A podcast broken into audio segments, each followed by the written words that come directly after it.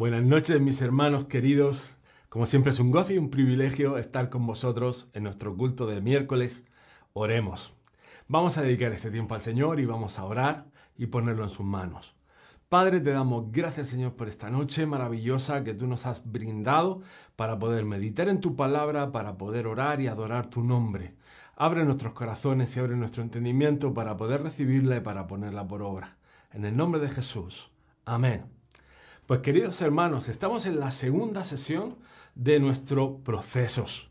Y eh, esta etapa es el comienzo del viaje y vamos a hablar de saliendo de Egipto.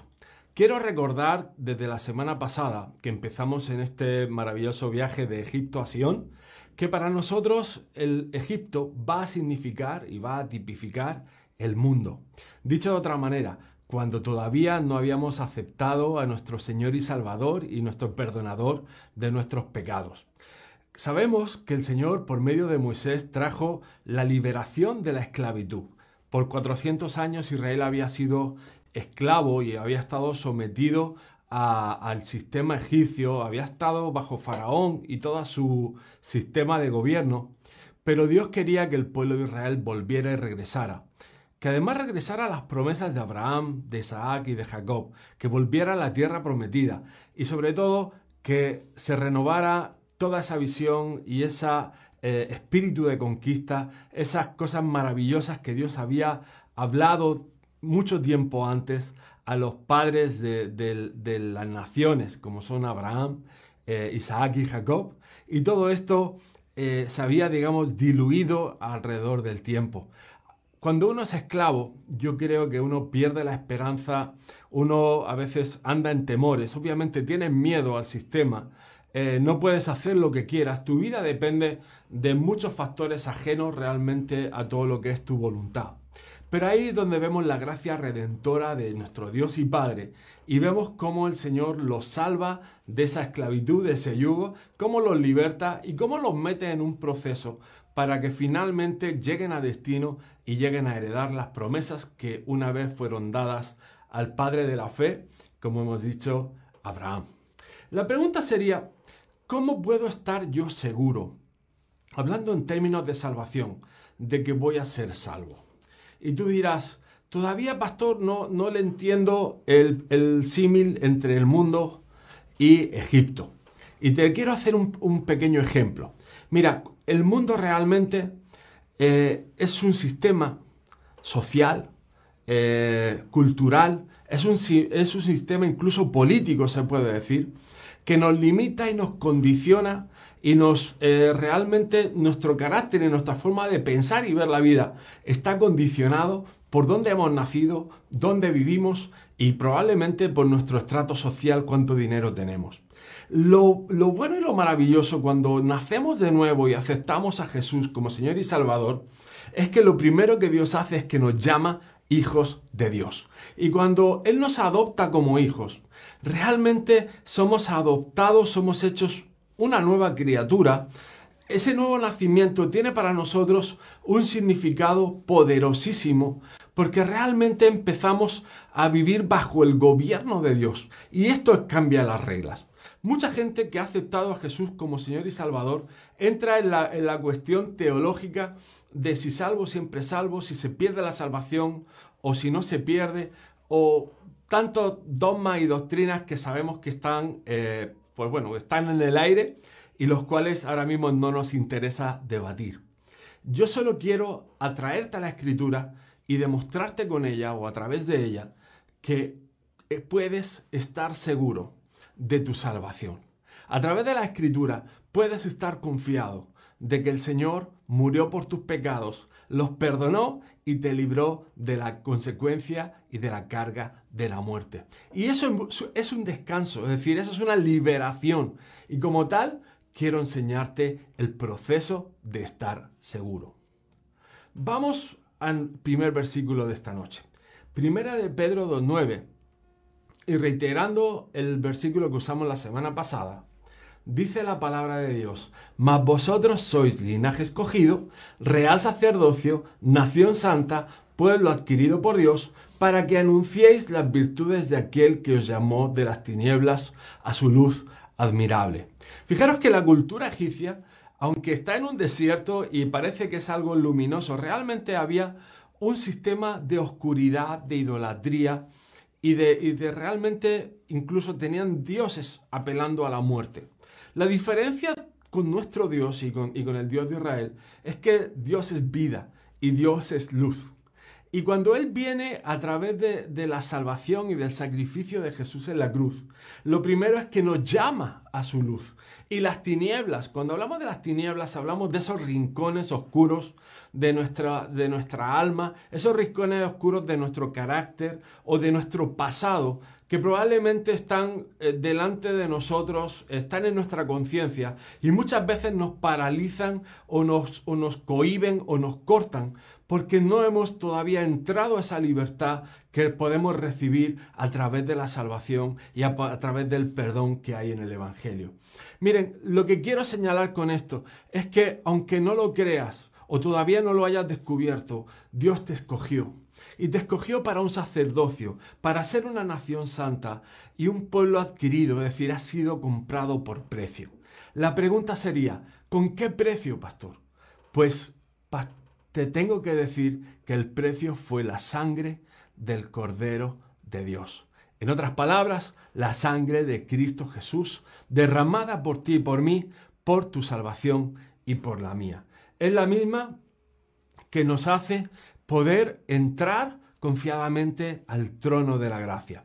Pero para todo ese proceso hay un paso fundamental y sería el primer paso de todos, que es confesar nuestros pecados.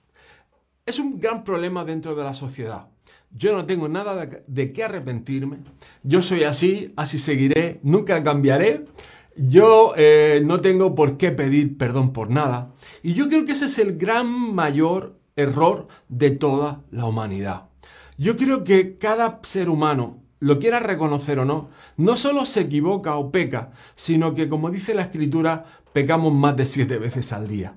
Y esta actitud yo creo que de confesar nuestros pecados es algo que si nosotros entendiéramos, que recibimos al mismo tiempo que confesamos nuestros pecados, la gracia para que estos sean perdonados y que la consecuencia de nuestros actos son de alguna forma eh, quitados, es decir, son perdonados, son limpiados, esas cadenas que nos amarran son eh, quitadas y son limpiadas en nuestras vidas. Si entendiéramos esto, realmente no deberíamos de tener problema en confesar nuestros pecados abiertamente. En Efesios 2, 8 al 10 dice que por gracia somos salvos por medio de la fe. Y esto no es algo de nosotros, pues es un don de Dios, un regalo de Dios.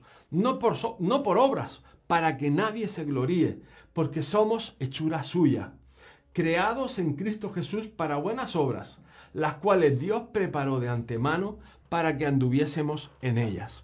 Y aquí es algo maravilloso que Dios nos preparó buenas obras, es decir, buenas cosas para hacer, para que podamos andar por ellas. ¿Cómo entra por esto? Entra por medio de la fe en Cristo Jesús. Y no es algo que podamos hacer por nuestros propios medios. De la misma forma tengo que decirte que el pueblo de Israel por sus propios medios no hubiera podido ser liberado de la esclavitud del pueblo de Egipto. Fijaros que cuando Moisés recibe el mensaje de parte de Dios, vamos a la escritura, vamos a Éxodo 9.1. Quiero leerte esto para que entiendas. Entonces dijo Moisés eh, Jehová a Moisés, entra a la presencia de Faraón y dile a Jehová, el Dios de los hebreos, dice así, deja ir a mi pueblo para que me sirva. Y miren, estaba entendiendo esta palabra, deja ir a mi pueblo. Yo sé que Dios está tocando cada uno de nuestros corazones. Incluso lo maravilloso de este, de este punto, hermanos, es que cuando hablamos de Moisés, hablamos de antes de Jesús. Muchas veces hemos visto el ejemplo de Job cuando viene Satanás el acusador y se presenta delante del trono de Dios y va a acusar, va a señalar a Job y de alguna forma va a pedir permiso a Dios para eh, tratar con la vida de Job. La diferencia con nosotros es que Cristo Jesús hace ya dos mil años murió en la cruz del Calvario Y ese sacrificio, esa libertad ya está consumada. Como dijo Jesús, consumado es. Fue las últimas palabras que él habló en la cruz del Calvario cuando estaba a punto de entregar su vida definitivamente. Lo maravilloso de esta escritura, deja ir a mi pueblo, es que realmente para nosotros es una realidad. Para nosotros salir de Egipto es algo que simplemente viene por confesar nuestros pecados y pedir perdón por ellos. Nuestro segundo punto nos lleva a creer y no dudar. Y esto es algo maravilloso. Créeme, es un acto de fe. Es decir, no hay nada que puedas hacer. Como vemos, Dios articuló las diez plagas, eh, Dios eh, dio la estrategia con la sangre del cordero, cuando pusieron la sangre en los dinteles, cuando pasó el ángel de muerte y cuando pasó todo ese proceso que Dios desató para que su pueblo fuera libre. El resumen es que fue mm, sacrificado un cordero por familia y esa sangre fue derramada y fue eh, espurreada, se puede decir, en cada dintel y en cada puerta. Hay quien dice que el proceso tipifica la cruz, pues se supone que en, el cabecero del dintel y a cada lado, imagino que esa, esas chorreones de sangre probablemente eh, la gravedad hiciera su efecto y se pudiera identificar ese madero donde nuestro Señor fue sacrificado y fue crucificado por nosotros. Pero más allá de ese ejemplo o ese tipo, tenemos que la sangre ha sido algo que por medio de la fe nos ha limpiado y nos ha traído salvación. Si lo crees, es algo que no debes de tener duda. Porque en el siguiente paso de nuestro viaje, cuando salen de Egipto, fijaros lo que dice la palabra en Éxodo 12, 50 y 51. Dice, en aquel mismo día sacó Jehová a los hijos de Israel de la tierra de Egipto por sus ejércitos por sus ejércitos. Me parece muy interesante. Así lo hicieron todos los hijos de Israel, como mandó Jehová a Moisés Aarón, y así lo hicieron. Es algo que por sus ejércitos, hermanos, es decir, por su obra, por todo lo que Dios ha hecho por medio de la historia y a través del sacrificio de Jesús, todo se orquestó para que tuviéramos salvación y que pudiéramos creer en Él libremente. Esta, la salvación, es un regalo maravilloso. Y si vamos a nuestra siguiente escritura, nos va a dar la foto completa de este, de este argumento. En Romanos 3, 25, 26. Dice, a quien Dios puso como propiciación por medio de la fe en su sangre, para manifestar su justicia, a causa de haber pasado por alto en su paciencia los pecados pasados con la mira de manifestar en este tiempo su justicia, a fin de que Él sea el justo y el que justifica al que es de la fe de Jesús. Miren, si usted piensa y siente que es de la fe de Jesús, crea y no dude, porque como hemos visto, la propiciación, es decir, la, la provisión de parte de Dios para nosotros es Cristo Jesús. Crees en Cristo Jesús y serás salvo. Es por medio de fe y es por medio de su justicia, porque Él fue justo. Hizo todo esto sin cometer pecado. Jesús fue guardado y su testimonio permanece para siempre a través de toda la eternidad. Y eso, hermano, le es contado por justicia.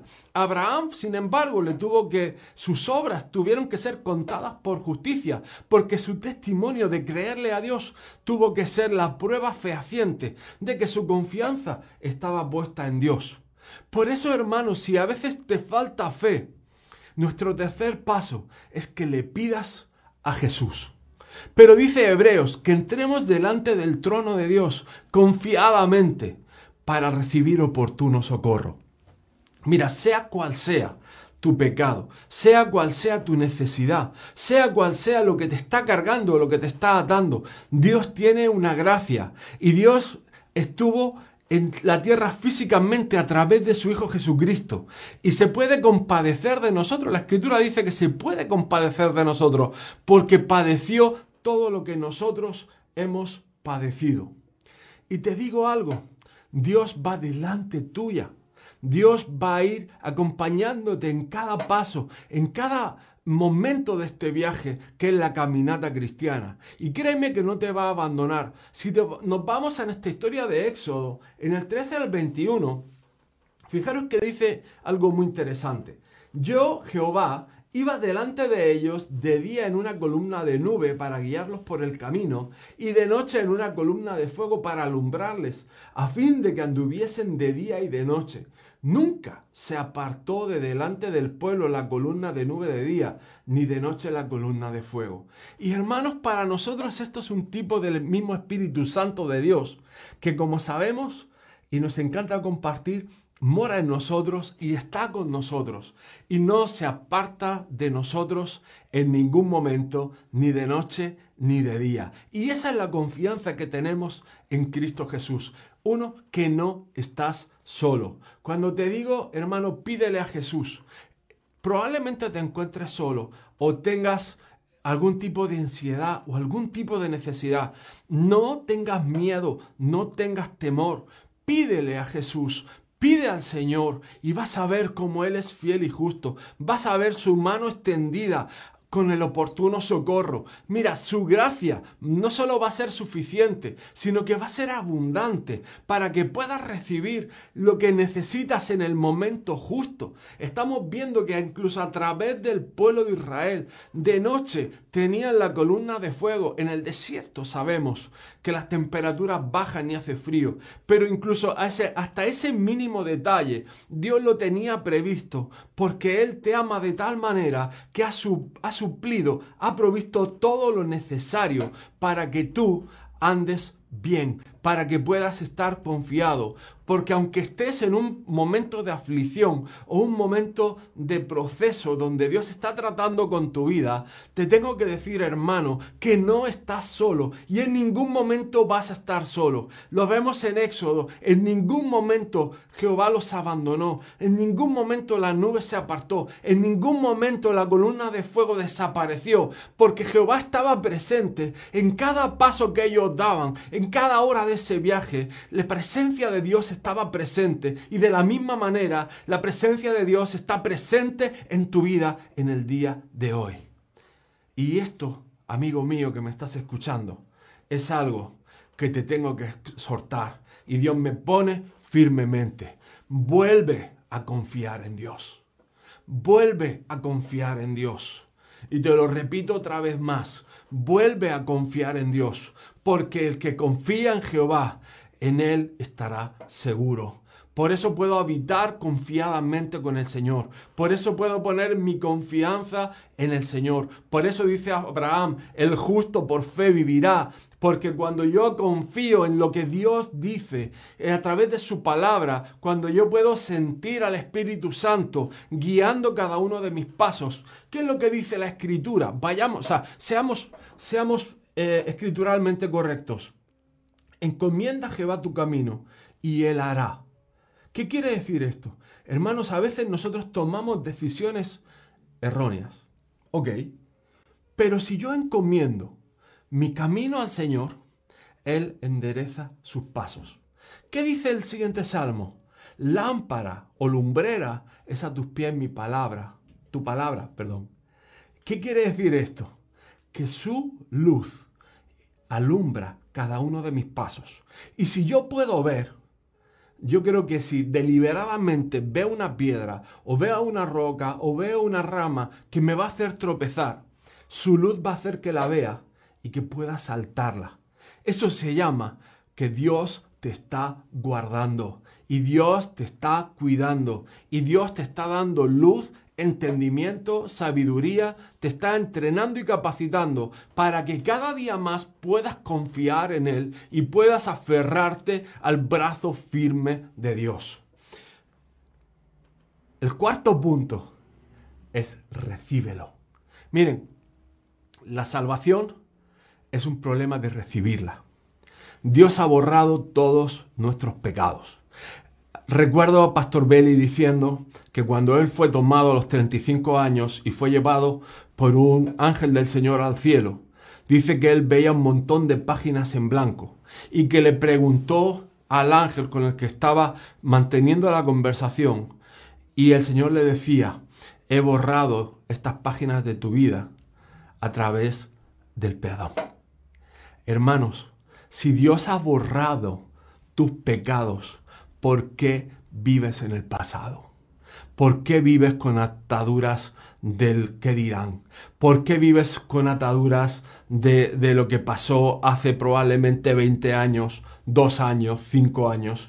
¿Por qué vivir atado a cosas que te dijeron o que te hirieron, si Dios te ha amado, si Dios te ha perdonado, si Dios ha olvidado, si Dios ha borrado la página, si Dios ha soltado tus cadenas, si Dios te proveyó el perdón, te proveyó la libertad, si Dios te proveyó esa nube para que no te pegue el sol en el día, si proveyó esa columna de fuego para que no pase frío de noche, si te ha provisto del Espíritu Santo que te guía a verdad y te estorba de tropezar y del pecado. Hermanos, tu salvación, escúchame bien, tu salvación es un regalo de Dios.